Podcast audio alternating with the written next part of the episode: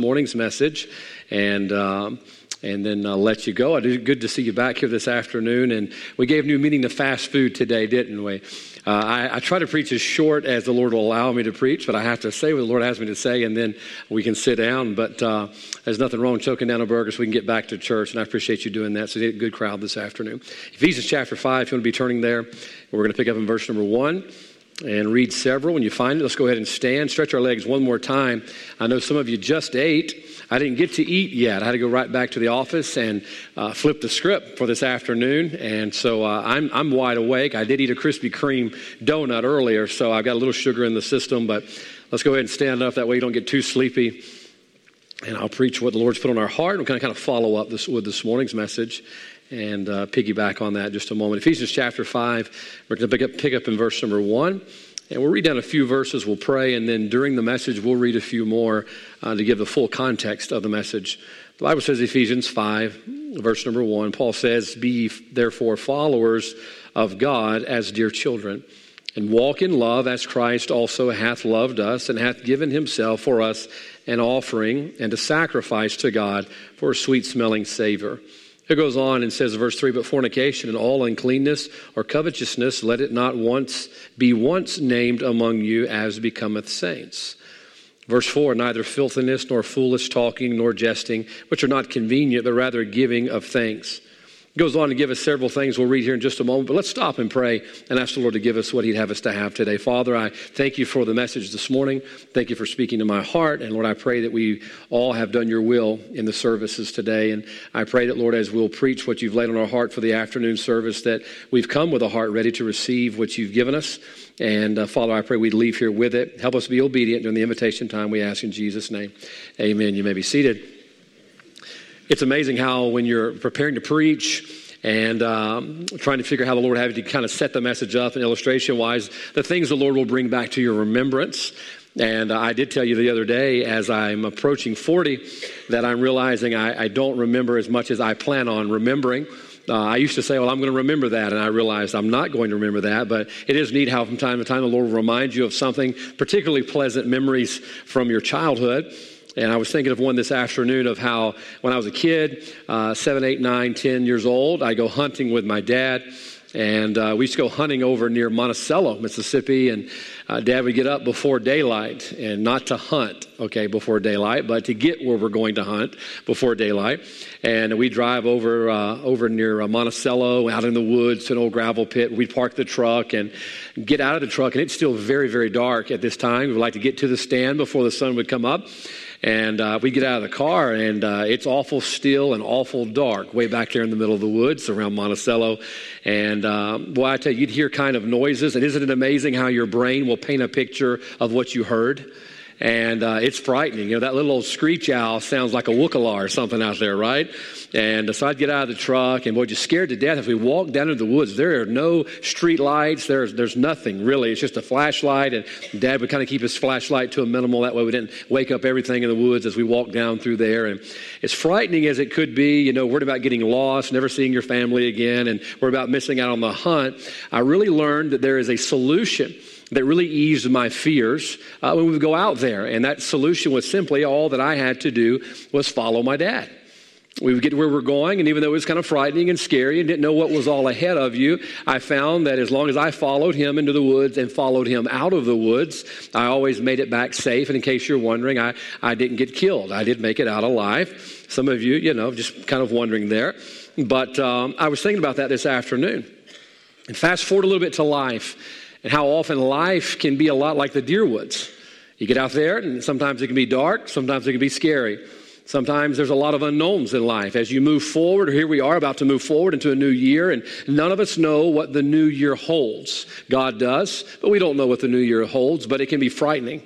Uh, sometimes, as we move forward into the unknown, we don't know what doors God's going to open, where God may lead us. I told you we didn't plan on being in Mississippi at the end of 2019, but those were the doors the Lord opened for us, and we walked through them, and that can be frightening. But then I want you to think about the same rule that I got into the woods and out of the woods by. There was so much more comfort knowing that all I had to do was follow my dad. I followed him into the woods, and by the way, I followed him very closely because uh, I didn't want to get lost out there. And, uh, you know, I was still at the place in my life where some of those imaginary creatures were very, very real uh, in my life and in my mind. And so I followed him in, followed him out. That same policy works in our spiritual walk. Whereas God leads us into a lot of unknowns, we don't know what this new year holds, but knowing that we have a solution in verse number one of Ephesians chapter 5. The Bible says, Be therefore followers of God as dear children. I want you to think about Central Baptist Church as we enter a new year, and this will be the first uh, beginning of a year since I have been here, and I know the Lord's put on our heart as we lead in the vision that God's given us for this church. I'll tell you, there's a lot of question marks in my head of how things are going to go and uh, how the Lord's going to bring about certain things to be and how God's going to bring about what He's put on my heart. But there's one thing that really puts me at ease that we'll find our way and we will go into 2020 if the Lord tarries, and we will finish 2020 if the Lord tarries, if we'll simply follow the policy in verse number one that we're going to be followers of God as dear children. Now, here's the reflex. If you're anything like me, the reflex on uncertainty and the reflex as we go into unknowns is to try to find your way forward okay? We get to things we don't understand. I told you uh, I'm not a mechanic, uh, I'm not a camera repairman. I remember my wife's camera broke several years ago. I thought to myself, how hard could it be to repair a camera? So I got the screwdrivers and I went after it. And the camera to this day, your little pink camera, is still in a Ziploc bag with all of the pieces that I could not figure out where they go back. I didn't know what I was doing, but I said, I'll just figure it out on my own. And, buddy, did I mess up that camera? I was trying to find my own way. Now, understand this that's the natural reflex. Why? Because it's self reliance. All right? In the end, when we get in trouble, we have doubt and we have situations of uncertainty, the reflex, the default is to rely on self. I will take matters in my own hands and I will figure it out. But I want you to know the church cannot afford to do that. You cannot afford to do that. Your family cannot afford to do that. The only answer as we move forward into a new year, a time of uncertainty, not knowing all that God will have planned for us, is to follow the prescription in verse 1 to be followers of God as dear children. So the message this afternoon is simply this not finding our way forward, but the message is following our way forward the answer to all the uncertainty that's in front of us of what God may call us to do and how God may nudge us through that voice that was just sung about, the Holy Spirit of God, He's going to lead us forward. God does not desire that we remain stagnant, all right? God desires that we move forward, that we all grow in grace individually and then collectively as a church. And the way that we move forward with certainty, is by following our way forward. So let's look at that thought. Ephesians 5 is going to kind of show us how we can do that. Very, very simple message. If you'll pay attention, not fall asleep, smile, amen from time to time. A couple of you can run laps if you need to. Start falling asleep, just run around the lap, go stand in the corner. I had a friend one time, he fell asleep in class, and the teacher told him to go stand in the corner. So he stood in the corner. A few minutes later, we heard a thump he fell asleep in the corner just kind of slid down the wall. So if you start to fall asleep, just stand up, just stand up. And what do you think? You got the spirit, revival might break out in this place today, all because you got sleepy. So God can use a donkey, He can use a sleepy human, okay? Ephesians 5, let's jump into it if we could. Verse 1 Be therefore followers of God as dear children either for followers of God as dear children. Now, we're going to see how that we can follow our way forward, okay? And go into a new year of uncertainty, finding the will of God. And there's a clue at the end of verse 1. It says, being followers of God as dear children. Now, we know God's not telling us to go back to the uh, elementary Sunday school classes. He's not telling us, okay, you'll find my will by, you know, crayons and coloring sheets and cookies and Kool-Aid. He's not talking about that. In verse one, he's speaking about the heart of a child. All right? The heart of a child. He's telling us that in order to find and fulfill the will of God, we've got to be followers of God. And he shows us the type of follower. How to be a follower of God. It begins, number one, it first happens in the heart. Now I want you to think about a child. And how willing a child is to follow an adult. Why? Because they have a childlike faith. It's that heart of a child. Yesterday, I had lunch uh, or breakfast with my brother and, uh, and, my sister and her kids, my brother and his kids, and uh, boy, just a house full of youngins running around there. And I think it was Viviana was sitting in uh, my wife or my mom's lap, and we were having uh, a ham and we were having uh, biscuits, a big breakfast for a late Christmas breakfast together. And uh, Viviana was sitting in your lap, and my mom was feeding her things off of her plate. So she's sitting in my mom's lap, and my mom would take a, a piece of the biscuit and she would just move it in front of her face. And it, it's almost like a, a, a, motion detector. As soon as her eyes detected the motion and near the mouth, she went, she just opened it up, and mom stuck it in there. She'd pick up a piece of ham or something. She just stuck it in there. That's childlike faith. She just automatically trusted my mom. That's the type of heart that God desires that we have. If we're going to find and fulfill the will of God, we're going to follow God through the uncertainty of a new year. And the way that we do that, it begins in our heart. All right? Now, let this sink in just for a moment. It's going to maybe sound confusing, but I believe you'll get it if you'll allow the Holy Spirit to unfold it for you just a little bit. I believe too many of us try following before we become followers. Now, let it sink in. We try to follow and go through the motions of what a Christian is supposed to do before we become a follower in our heart, okay? Do you know you can be a follower of God in your head, but not in your heart? You can be a follower of God in your actions and go through the motions without, listen, submitting your will to God and trusting that whatever God puts in front of your face, you're just going to go like this. Okay? That's what God desires of us. But that begins in our heart. So many of us, the reason that we run out of spiritual gas halfway through the year or a month into the year, it's because we were going through the motions when we had never submitted our heart to be a follower of God. That's where it begins. I told you this morning, why did Daniel follow God fully? In spite of the circumstances. Why did Daniel follow God all the way into a lion's den? Because the Bible said that he had purposed in his heart. Daniel wasn't just a follower of God with his actions, he was a follower of God from the heart, and the actions will follow the heart, all right? But it's got to start here. Out of the abundance of the heart, the mouth speaks. Folks, you wouldn't have to remind yourself of who you are every morning if that was who you were in here.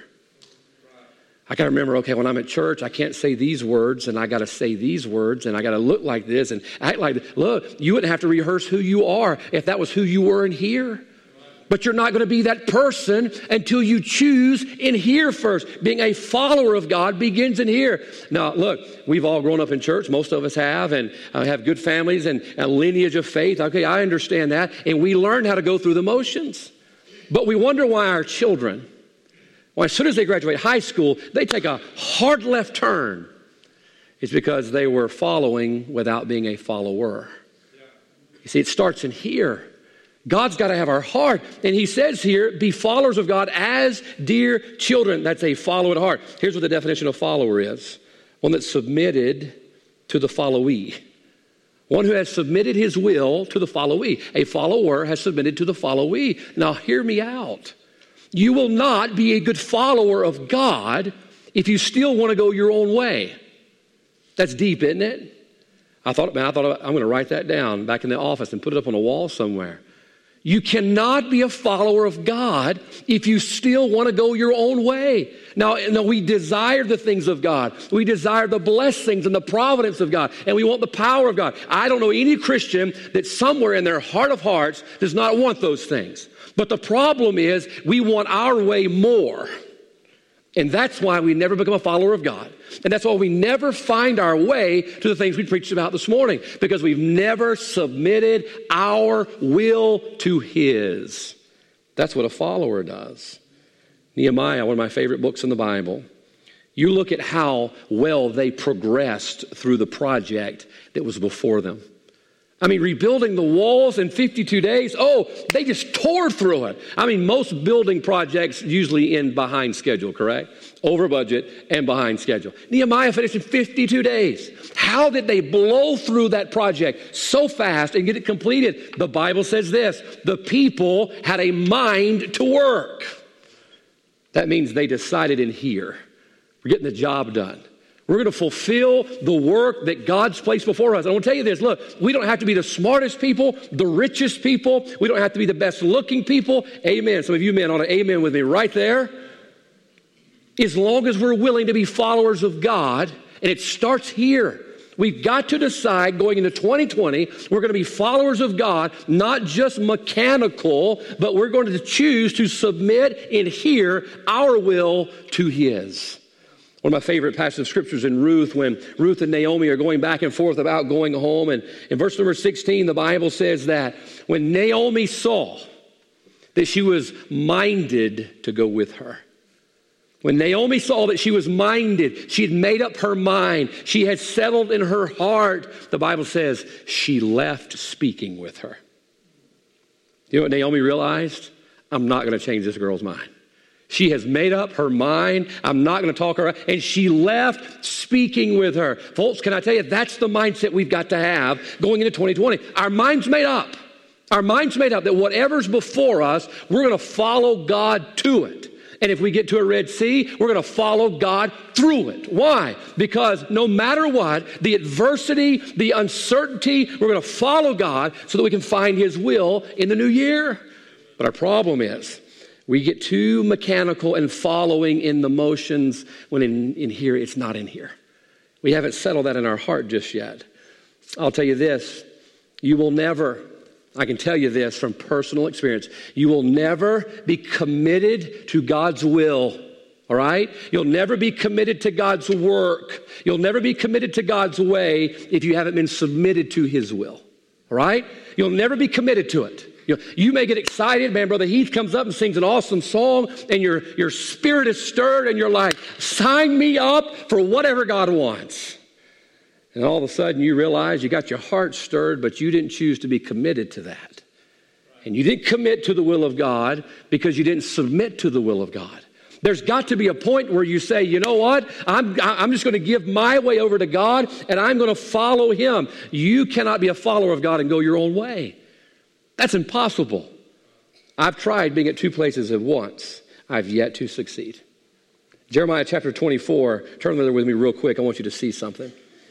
Jeremiah chapter number 24, and I you look down about verse, let's catch verse 6 with verse 7. Jeremiah 24, 6. Watch what the Bible says. For I will set mine eyes upon them for good and I will bring them again to this land, and I will build them, and not pull them down, and I will plant them, and not pluck them up. Boy, that's, that sounds inviting. Verse 7 Watch how it all happens. And I will give them a heart to know me, that I am the Lord, and they shall be my people, and I will be their God. For they shall return unto me with their whole heart. Notice all that God's prepared and all that God desires to do, but notice the key component in all of it. It's not our talent. Our church is loaded with talent. Somebody asked me yesterday, How many pianists do y'all have at y'all's church? A lot of churches have a hard time finding one. I mean, we have blessed with so much talent. We have so much singing and wonderful teachers and administration. I mean, our church is loaded with talent. But understand, we can have all the talent in the world and all the money in the world and all the good ideas in the world, but we will never find and fulfill the will of God until we choose to submit our will to Him and follow God with our whole heart. That's the missing ingredient, I believe, oftentimes in the world we live in today. And that's why we're not finding God work in our churches anymore because we lack the heart. David said in Psalms 119:10, he says, With my whole heart I have sought thee. Oh, let me not wonder. With my whole heart I have sought thee. Oh, let me not wander. David says, I'm, a, I'm afraid. I don't want to wander. I don't want to get off behind you. Boy, as a nine year old kid following my dad through the woods, I didn't want to wonder. I mean, you know, in Louisiana, we had what was called a rougarou. That was the booger monster there. And uh, here, you know, we have the Wookalar at camp, and a few of our kids, a few of our kids in this room said they've seen the Wookalar at camp. I don't know, but I don't trust. I mean, uh, I don't trust them. I don't question their judgment. You know, I figure if they said they saw it, that they saw it. But man, I didn't want to wander away from Dad. There's, man, there's booger monsters out there. How am I going to find my way back to the truck? How am I, how am I going to find my way to the deer stand? I just got to follow Dad. David says, I'm following you with my whole heart. I'm not going to attempt to try it on my own. Now, I want you to think of the flip side of that real quick, and I'll give you the second thing. If you haven't noticed over the past seven months, my first point's the longest, and they progressively get shorter, all right? So just, there's hope, all right? James chapter 4, verse 7, we sing this a lot with our kids at camp, and we sing it a lot at, um, you know, Bible schools. Submit yourselves, therefore, to God. Resist the devil, and he will flee from you. Now, I want you to think about the very first word in that verse. The Bible says submit. Submit. That means I give my way to God's way. All right? That means I quit going my way. I'm going to follow God's way. Submit yourselves, therefore, to God. Resist the devil, and he will flee from you. Interesting that if I will submit my way to God, I'm submitted to God, I'm going to follow God. The Bible says, resist the devil, and he will flee from you. But can I tell you why I think the devil causes so much of us so much trouble? Is he can look at our life and he can tell we're not submitted. You see, when you've yet to submit to God's way, you're telling the devil you're still on the market. You're telling the devil, hey, look, I'm not fully committed to them yet. You know, it's kind of like a wedding ring until you put it on the finger, you can chase after them, you know? Now, once they get a ring on their finger, quit chasing, okay? That's, we'll leave that for the other religions, but at least good Baptist folks shouldn't be chasing folks with wedding rings on their finger, okay? But the devil looks at your commitment as your wedding ring. He looks at your life and says, They're not submitted and they're not committed to God. I'm going after them. They're still available. I promise you, the devil will take full advantage of all the unsettled areas of your heart. If you've not committed and submitted your heart to God, the devil can see, hey, there's still room to work. That's why the Bible says, neither give place to the devil. Do you know how you give place to the devil? By not being submitted and committed to the will of God. When he looks in your heart and he sees a piece of real estate that you've yet to commit to God, he sees room to work. And if we're going to find the will of God, God's got to have our whole hearts. Okay, God, I don't know what your will is for me in 2020. I am sure at some point at the beginning of 2019, I committed to God again, recommitted to God. 2019, God, this is your year, whatever you want. And then the phone begins to ring in March or April. Central Baptist Church, what are they wanting? Oh, no. Oh, no. Now, look, it's nothing, I didn't have anything against you. All right, you're nice folks and you've been real kind. I thanks for all the Christmas gifts. have been great. and The cards, thank you so much for everything. But, you know, God, I, I was committed to you here. I don't know if I put that in the fine print of my commitment, but I was committed here. And God says a partial commitment is no commitment. You see, folks, we got to get to the place where we have submitted to God's will in our heart. Be therefore followers of God as dear children. Dear children have a childlike faith. They trust their father. But then watch what happens. Go to verse 2 quickly. The Bible says, and walk in love. I love this part because right after we see the heart in verse number one, the heart of a child, something follows after it. So before you get too comfy, thinking, okay, God, I have committed my heart to you, and I'm going to go back and get in the La-Z-Boy. Don't get too comfortable in the La-Z-Boy yet because we see some action in verse 2. And walk in love, as Christ also hath loved us and hath given himself for us, an offering and a sacrifice to God for a sweet smelling Savior. Number two, the way that we become followers of God, it first starts in the heart. Number two, it's followed by our life. That's what the word walk means. It's our lifestyle. Now, look, it's essential for you to make a decision in your heart to follow God. All right? That's where the decision starts, but that's not where it stops. Too many of us, good Baptist people, we have good hearts, but very poor lives. The reason it's got to start there, it's kind of like the battery in your car. That's what gets it started, but there's a whole lot of other components that follow after you get it started. And the Bible says once we have the heart of a child to become a follower, then we walk in love as Christ also, the Bible says, hath loved us. Now, folks, understand this. In the year ahead, a decision in the heart is essential. You've got to make that, and you can make it today. I'm going to follow God in 2020. But sooner or later, that decision should manifest itself in your walk. We have this weird, weird mindset uh, in the church today that salvation is something that happens in the, the hiddenness of our heart and it doesn't affect anything else in our life. But when you, man, read through Matthew, Mark, Luke, and John and look at the people. Look at the people who trusted Christ as their Savior. Man, it was more than their heart that changed. Their life changed. Zacchaeus, the woman at the well, the demoniac of Gadara, their life drastically changed. Why? Because it happened in here and it overflowed on the outside. We have way, way, way too many undercover believers today. Why? Because our feet are not following the decision we made in our heart. I'll give you something interesting. Uh, several years ago, I was reading in Joshua, we were preaching about this morning, is Joshua 1, I believe verse number 3. And God is recounting his promises to Joshua of what he wants to do.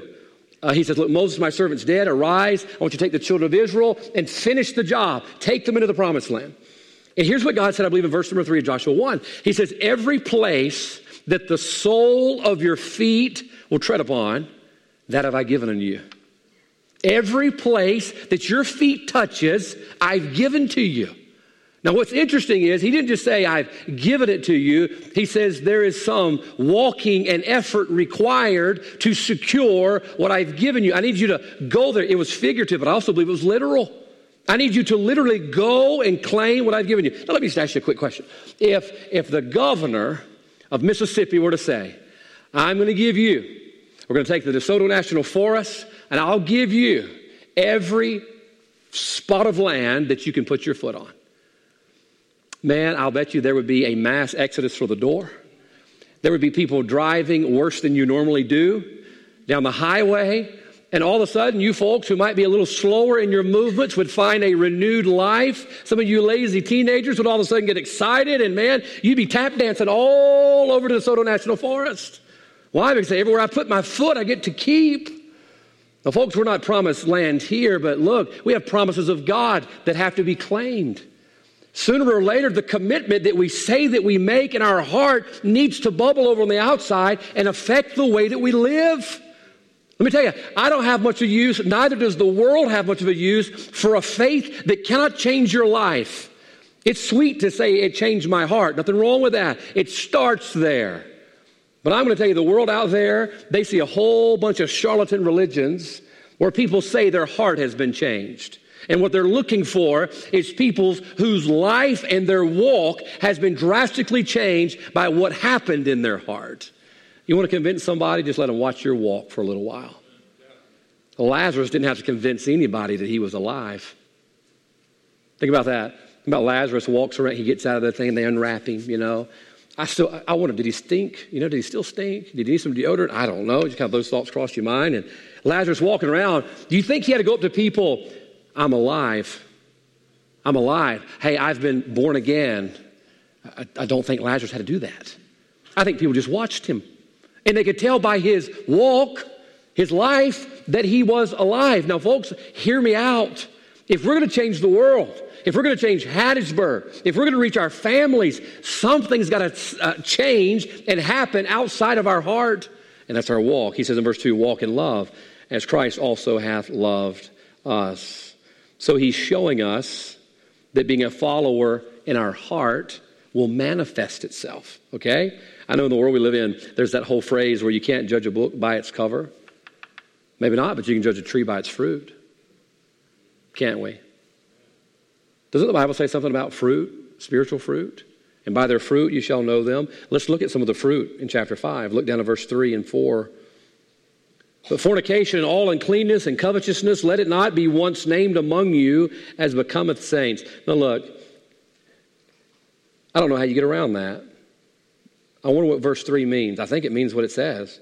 Verse 4 Neither filthiness, nor foolish talking, nor jesting, which are not convenient, but rather giving of thanks. What is it saying? It's saying, look, there's a change, all right? That change of heart brings about a change of lifestyle. It manifests itself. I've heard the term mentioned over and over again uh, by preachers throughout the years, and I believe 100%. We've gotten to where we believe in a cheap grace. It's cheap. Where all it can do is change our heart, but can't change our life. Let me tell you, there's not a whole lot of use for a grace like that. And that's not the grace of the Bible. We see people whose heart was changed and their life drastically followed suit. And the Bible says that's the standard for you as well. Look at verse 3, verse 4. Look at verse 8 real quickly. For ye were, if I'm not mistaken, for our English teachers here, correct me if I'm wrong after the service, were is a past tense word, correct? For ye were sometimes darkness, but now are present tense, if I'm not mistaken, ye light. Look at the changes. Look at the changes. You see, when we submit to God, become a follower of God in our heart, our life should follow and it should be evident in the changes of our life for where you were and now you are. Look down at verse 9. For the fruit of the Spirit in all goodness and righteousness and truth, proving was acceptable to God. There's that word fruit again. What is fruit? It's evidence of what the tree is. Fruit is evidence of what the tree is. Now, folks, let me tell you something. The church today has a bad, bad habit of thinking that I can proclaim to be a, an apple tree, but never produce apples. I mean, it's a bad mindset that we have. Don't, oh my goodness, if I see one, I hope none of our people own those shirts that say, don't judge me. You can't judge me. Don't judge me and all that. Look, you ought to be worried about the one who can and who will. All right? Don't be worried about other people. Oh, I'm worried about people going to judge me, what people going to think about me. Look, what they think about you might hurt a little bit, but oh, eternal. Eternal is what God knows about you, and He will judge us. And He's going to judge us by what? Not how you felt in your heart. He's going to judge you by your fruit.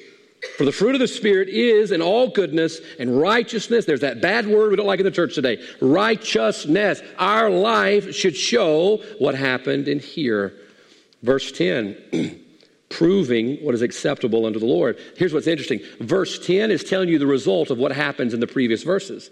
When we show the fruit, we prove what is acceptable unto the Lord. We prove what is acceptable to the Lord. Now, I hate to, look, I hate to harp on it, but I really do fear we seek to prove more what's acceptable to the world than what's acceptable to the Lord.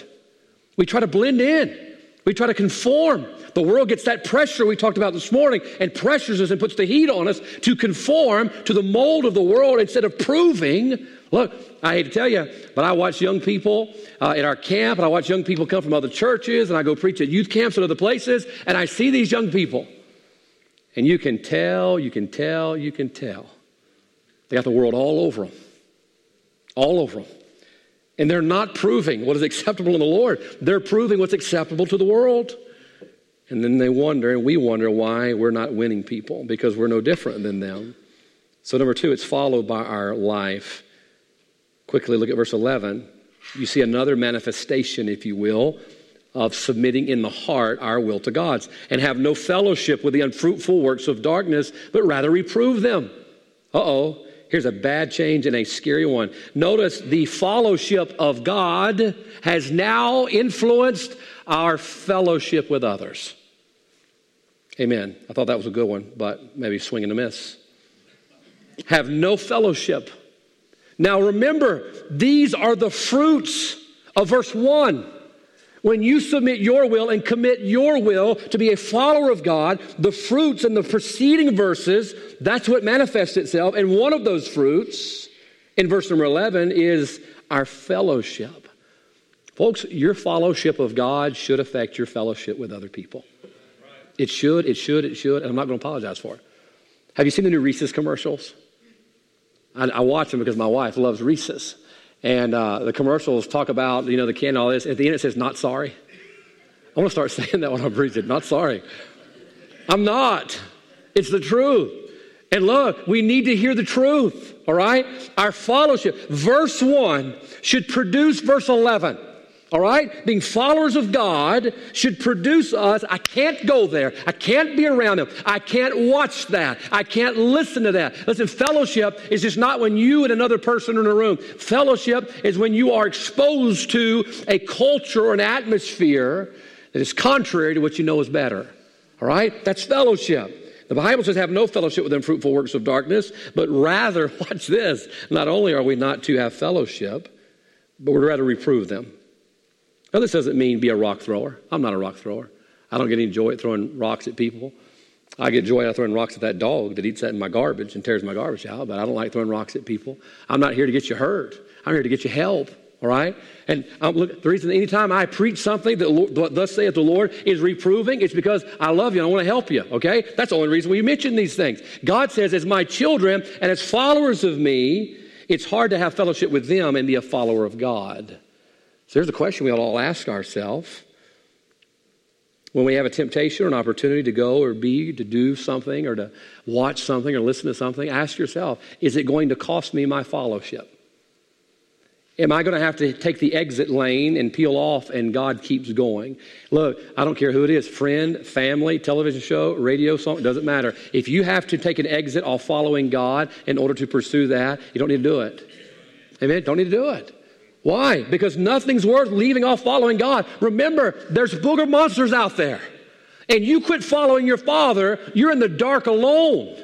And who knows what's going to happen? You're not going to find your way to where you're wanting to go, and you're going to miss out. So, number two, it's followed by our life.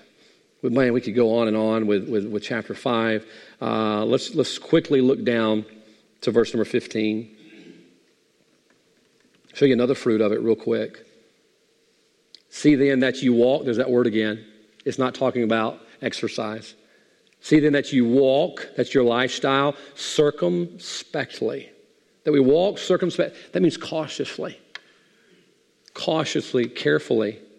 Not as fools, but as wise. I want you to think about this for a moment. This really rang true in my heart. Verse 15, boy, really hit home with me.